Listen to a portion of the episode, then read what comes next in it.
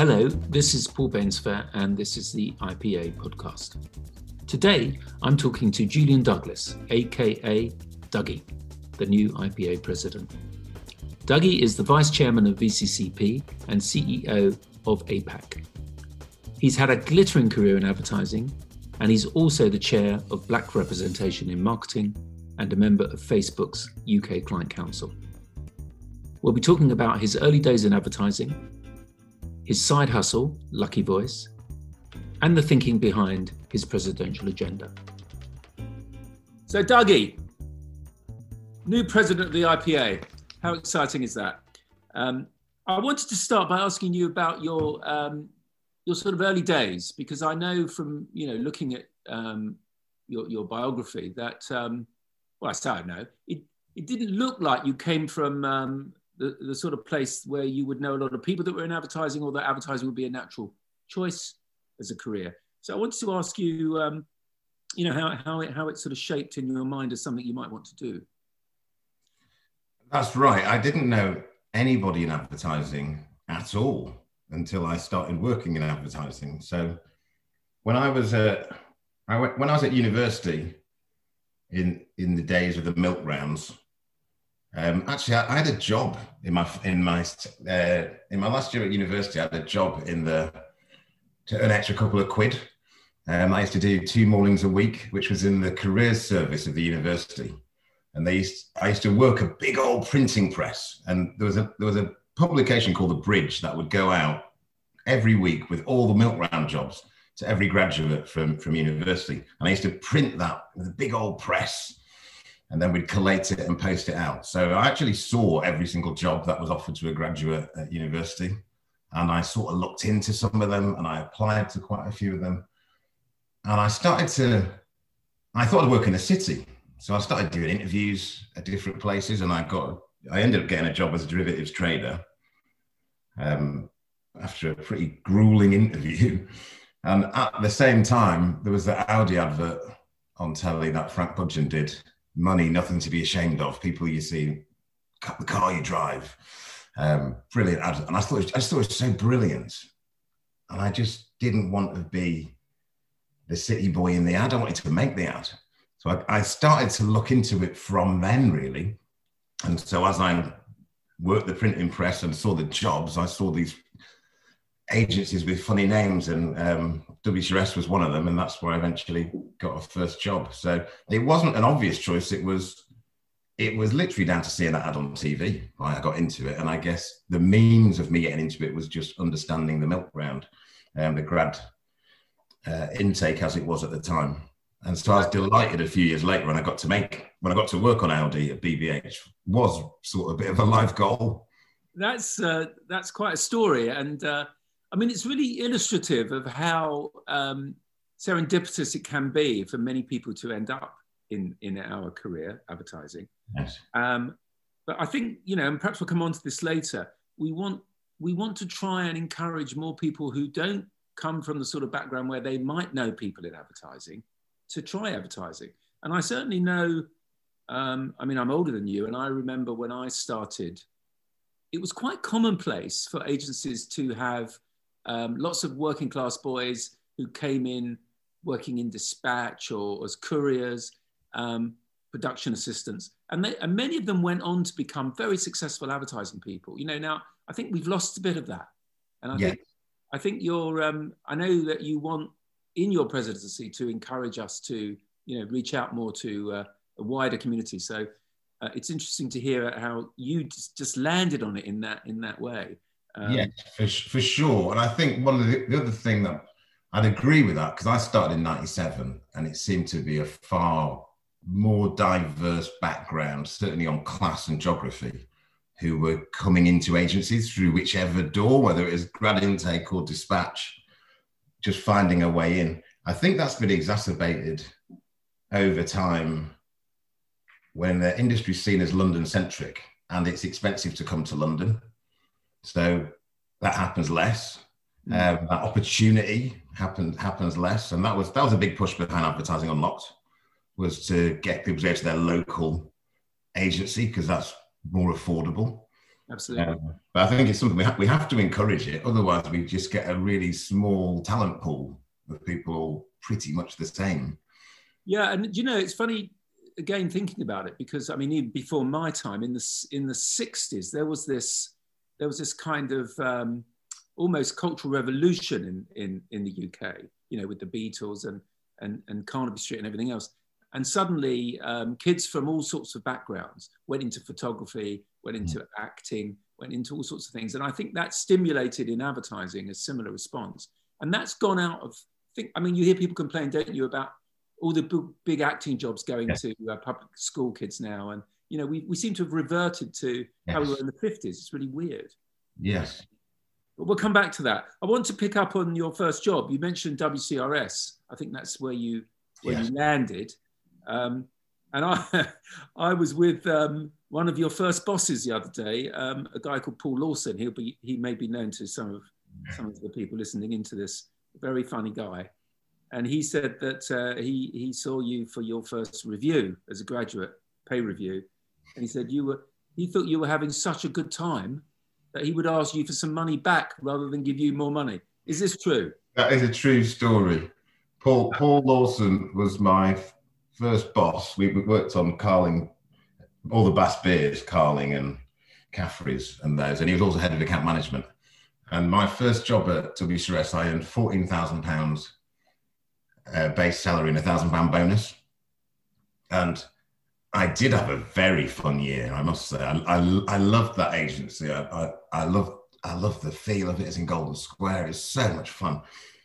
But I was spending too much money. I had about six grand on credit card debt because I was having so much fun. And I decided if I didn't get a pay rise, I was going to go and take the city job after all. So I went in to see Paul. And in my head, I, I wanted three grand pay rise.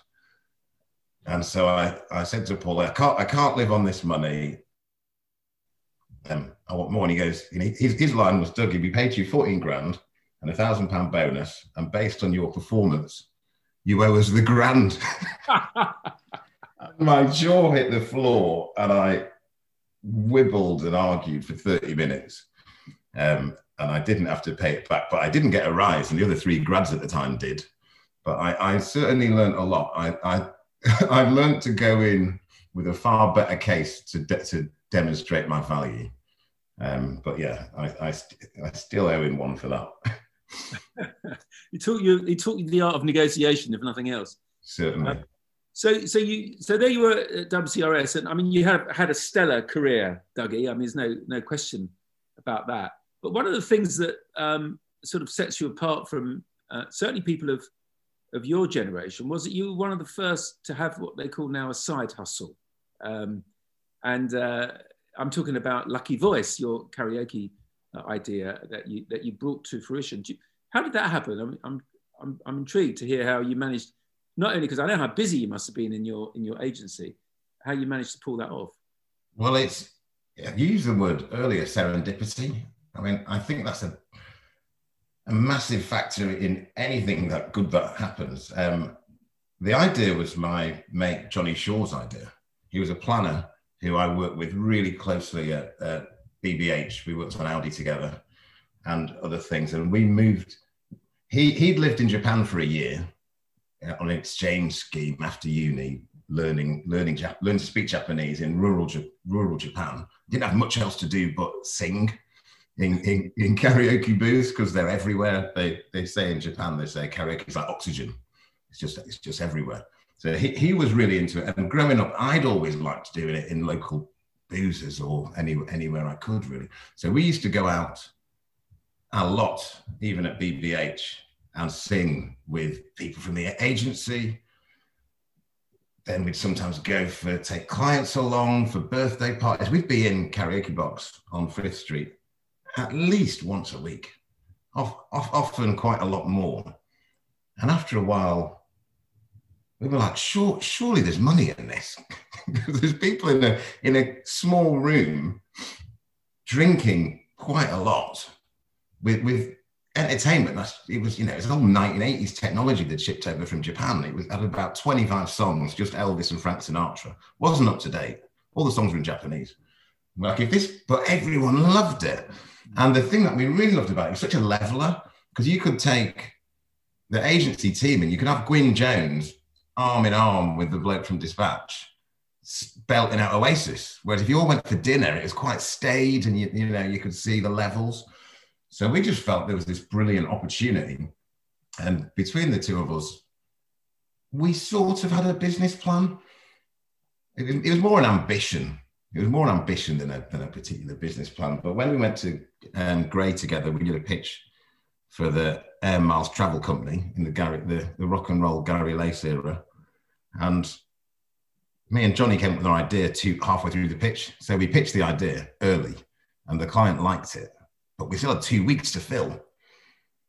And so we, we like, you can't just take the same idea back two weeks later. It's always just got a bit boring by then. So we needed something to bring a bit of razzmatazz. So we, I thought, let's get a talking head. And we, we managed to film Judith Chalmers in her back garden and she charged about 500 pounds for it, but it, it, didn't really land the gravitas we wanted around our idea. And then we were like, we need somebody who's heavier weight in the travel industry. And through a friend of a friend of a friend, we knew Martha Lane Fox. Mm. And we went and filmed lastminute.com of lastminute.com fame. And she was still in lastminute.com at that time. And we went along and um, did the interview with her, and everything she said was bang on our strategy. And we, we, won, we won the pitch. Um, but afterwards, yeah, she didn't charge us. So I, I phoned her up and I was like, look, you know, Judith, it was five hundred pounds. Can we, can we make a donation or give you five hundred pounds? And she's like, I don't need five hundred pounds, Dougie. So I was like, well, can we take you out for dinner to the tune of five hundred pounds?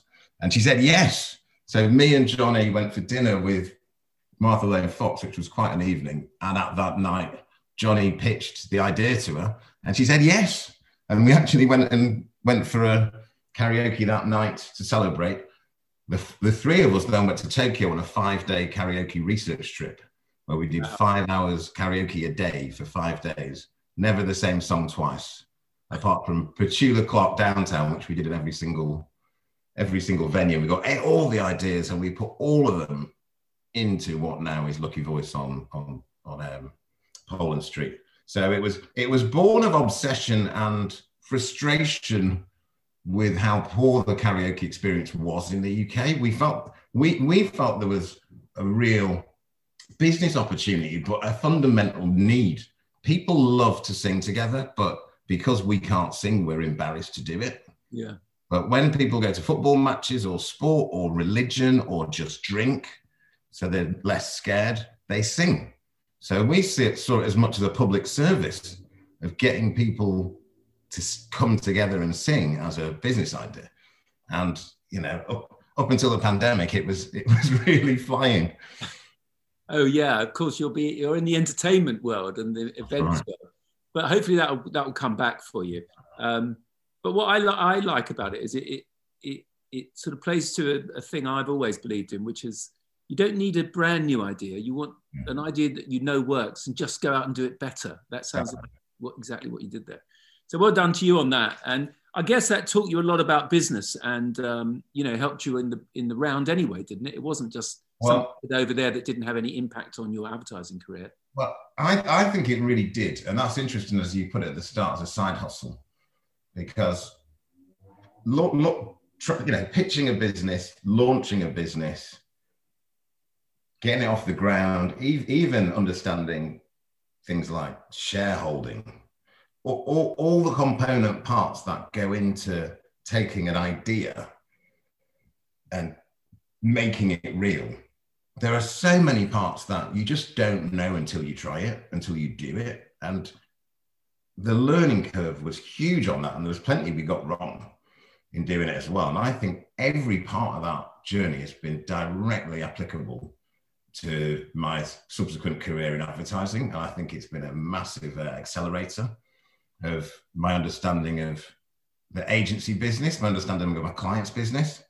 But back back then, it was seen as distraction, a folly, which is just remarkable that that it was seen that way uh, to me. It, it, wasn't at the time. I thought it was a ludicrous position to take, but um, you know, it cost me my job at the time.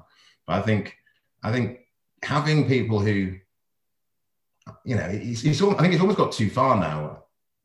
Where there's almost the cliche: if you don't have a side hustle, you're not a complete person. But there is so much you can learn from these, and I think I think enlightened employers do encourage, and you see it much more these days. You know, enlightened agencies do encourage their their people in their teams in their agency to go and try things out because you learn so much putting it together even if it fails. I mean, we got we got lucky, right? Our idea was good, our execution, execution sorry, was good. But even if it fails, you learn a lot. I've I've done a couple since that haven't worked, and I've learned plenty on those as well. Yeah, that's a big um, that's a big mantra, isn't it, in Silicon Valley? That um, you know, fail and fail again. You know, the the idea that by failing you learn more.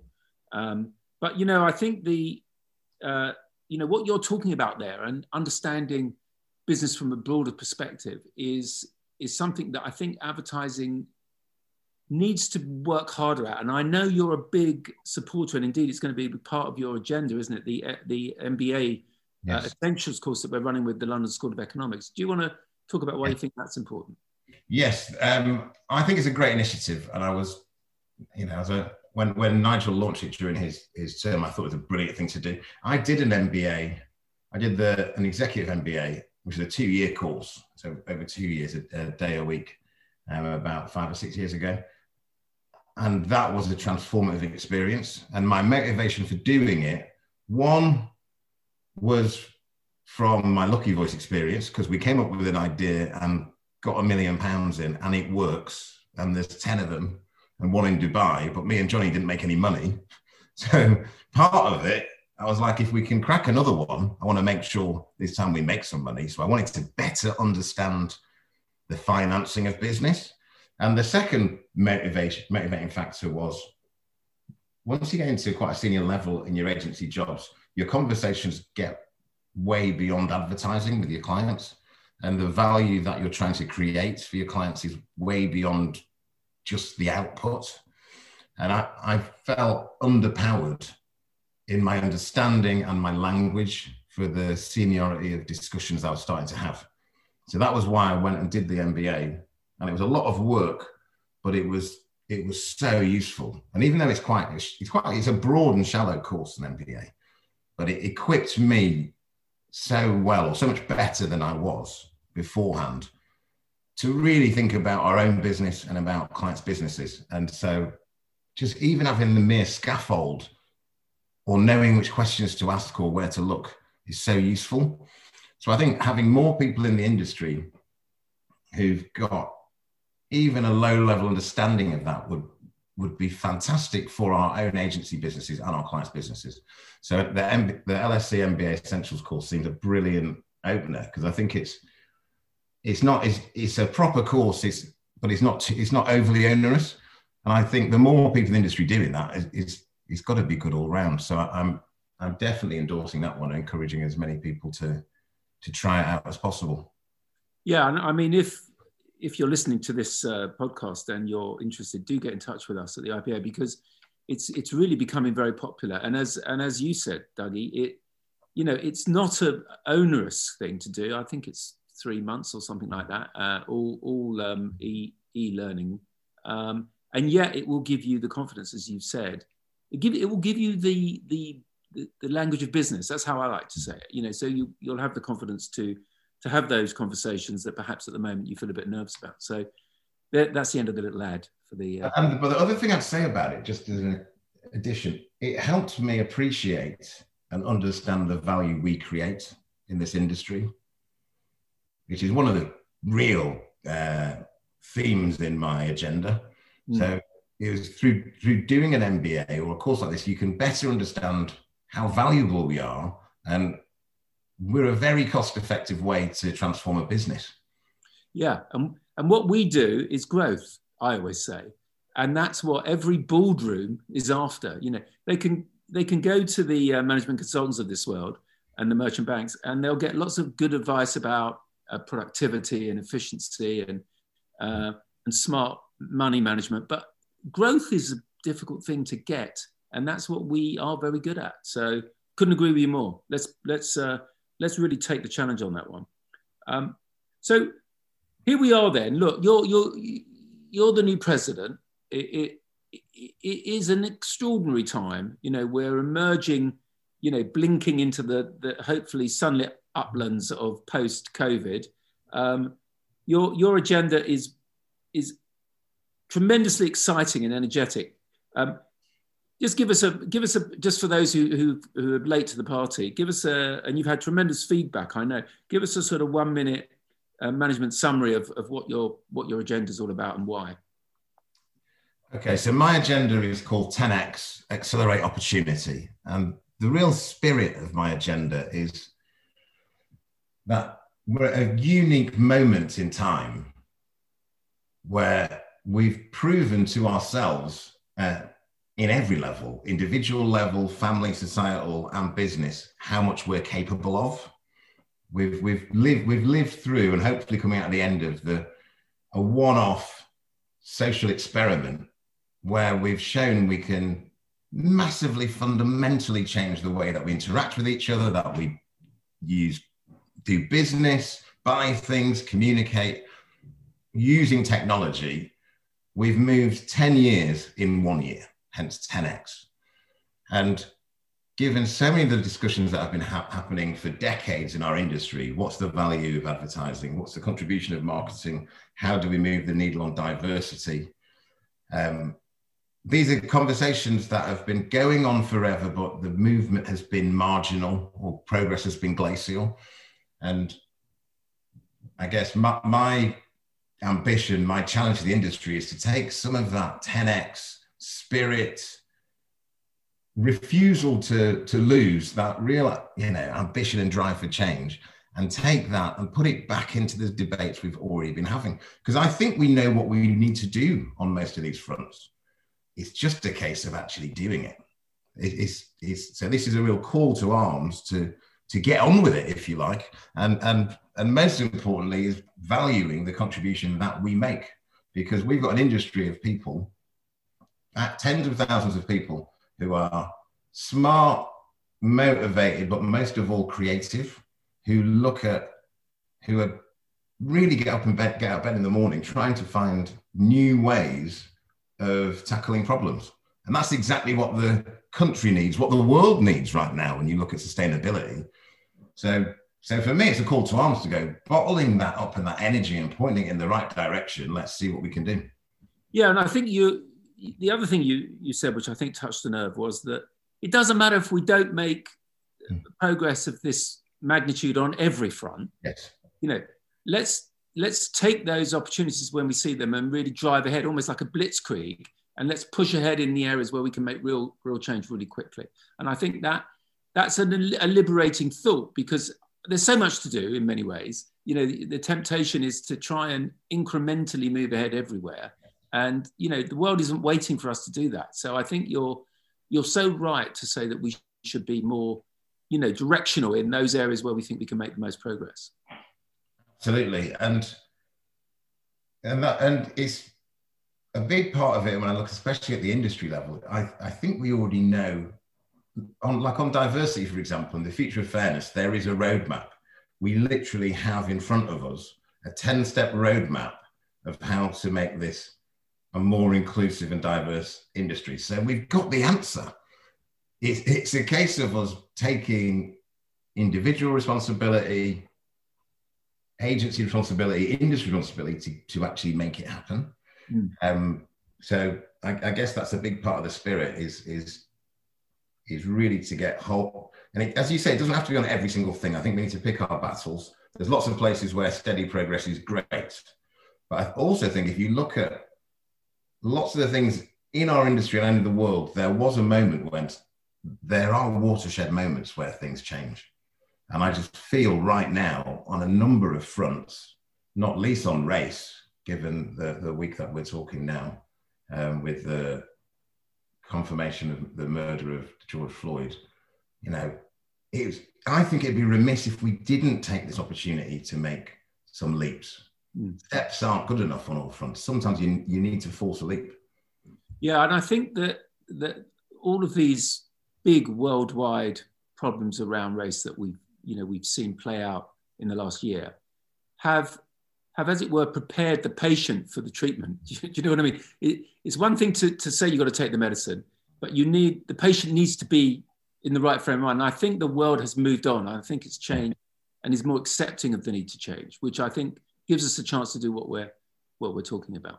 And, and I think after a year of lockdown, and certainly um, from the people I see around me in the UK, people are demanding change. Yeah. People don't want to return to how we think it was back in 2019.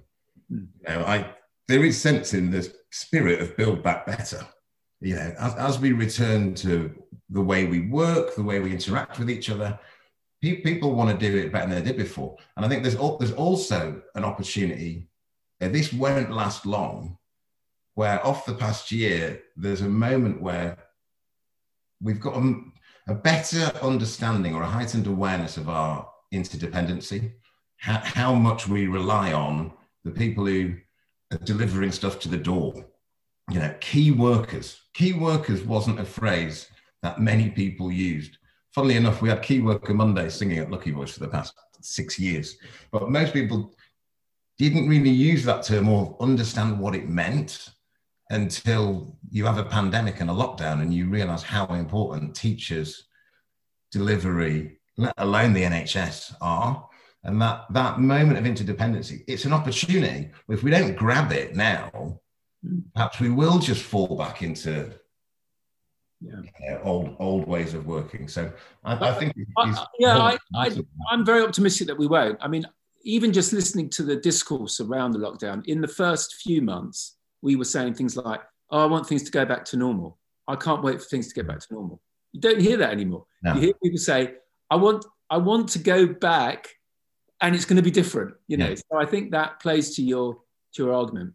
Hey, look, before we run out of time, I wanted to ask you about a couple of little gems as well in your in your um, agenda that um, I'm really excited about and, and, and wanted to just ask you quickly about today. And, and one of them is the, uh, is the think tank that you want to establish. So um, tell us a little bit about your, your uh, ambition for that, because I, I, I, love that idea and I'm looking forward to, uh, to getting involved in it. Well, I think the, the think tank idea is to get together a bunch of people who the who probably wouldn't normally have together before. R- Rory Sutherland, a key part in this, who's a fantastic, you know, former IPA president. It was in speaking to him we came up with this, and as a behavioral scientist, he looks at the world, and as a creative thinker, looks at the world slightly differently, and like me, he wants to wage war on incrementalism and, and take on some societal issues by shooting for the moon, really. So we'll, we, we will pick a couple of big, thorny, difficult problems, get a bunch of creative thinkers together and a client who will fund, fund, fund the think tank it really should be more of an action tank. It's not just about us talking about it. It won't be a talking shop. It'll go, let's let's let's take an issue and see if with the power of creative thinking, we can come up with a solution. Really, we'll probably run it like a pilot, like an experiment to try and tackle it. And if and the, and success will be one, it moving the needle on the problem, and two, it being scalable. So we're looking at areas as diverse as litter, as food waste, as ageism, as mental health, um, and trying to demonstrate the power of creative thinking at coming at tackling thorny problems and making a disproportionate step. Um, it's very exciting because we'll be getting exciting thinkers in the room, and also we don't quite know exactly what our problem is or exactly how we'll tackle it. But um, there's been a lot of interest, a lot of energy already behind this, both in terms of people wanting to take part in the event and clients who are looking to to fund the experiments. Um, so anyone listening who who wants to get involved, please do get in touch. Yeah, I mean that, to my mind as well, would be a brilliant um, advertisement for our industry because if if we can engage some um, uh, I don't know, big media partner to help us promote what we're doing here. Then the, I think that the intended consequence would be uh, lots of big market, marketing companies looking at that and thinking, you know, these agencies, they're incredible. We, we need to make more of them. As you were saying, the value they add is, is, is really something else. So I, I see it as a great way of waving the flag for, for the industry as well. So can't wait to get stuck into that. Well, look, we're, we're sort of at the end of our allotted time, Dougie. Uh, you, uh, I know from the feedback we've had, I mentioned it earlier from your uh, inaugural speech, that there's a fantastic amount of goodwill and enthusiasm for all the things that you're you're talking about doing over the next two years. So let me, on behalf of the industry, thank you for taking on this job, and say how much we're all looking forward to uh, to working with you over over your presidency. So thanks for today, Dougie, and we'll speak to you soon. Excellent. Thank you, Paul.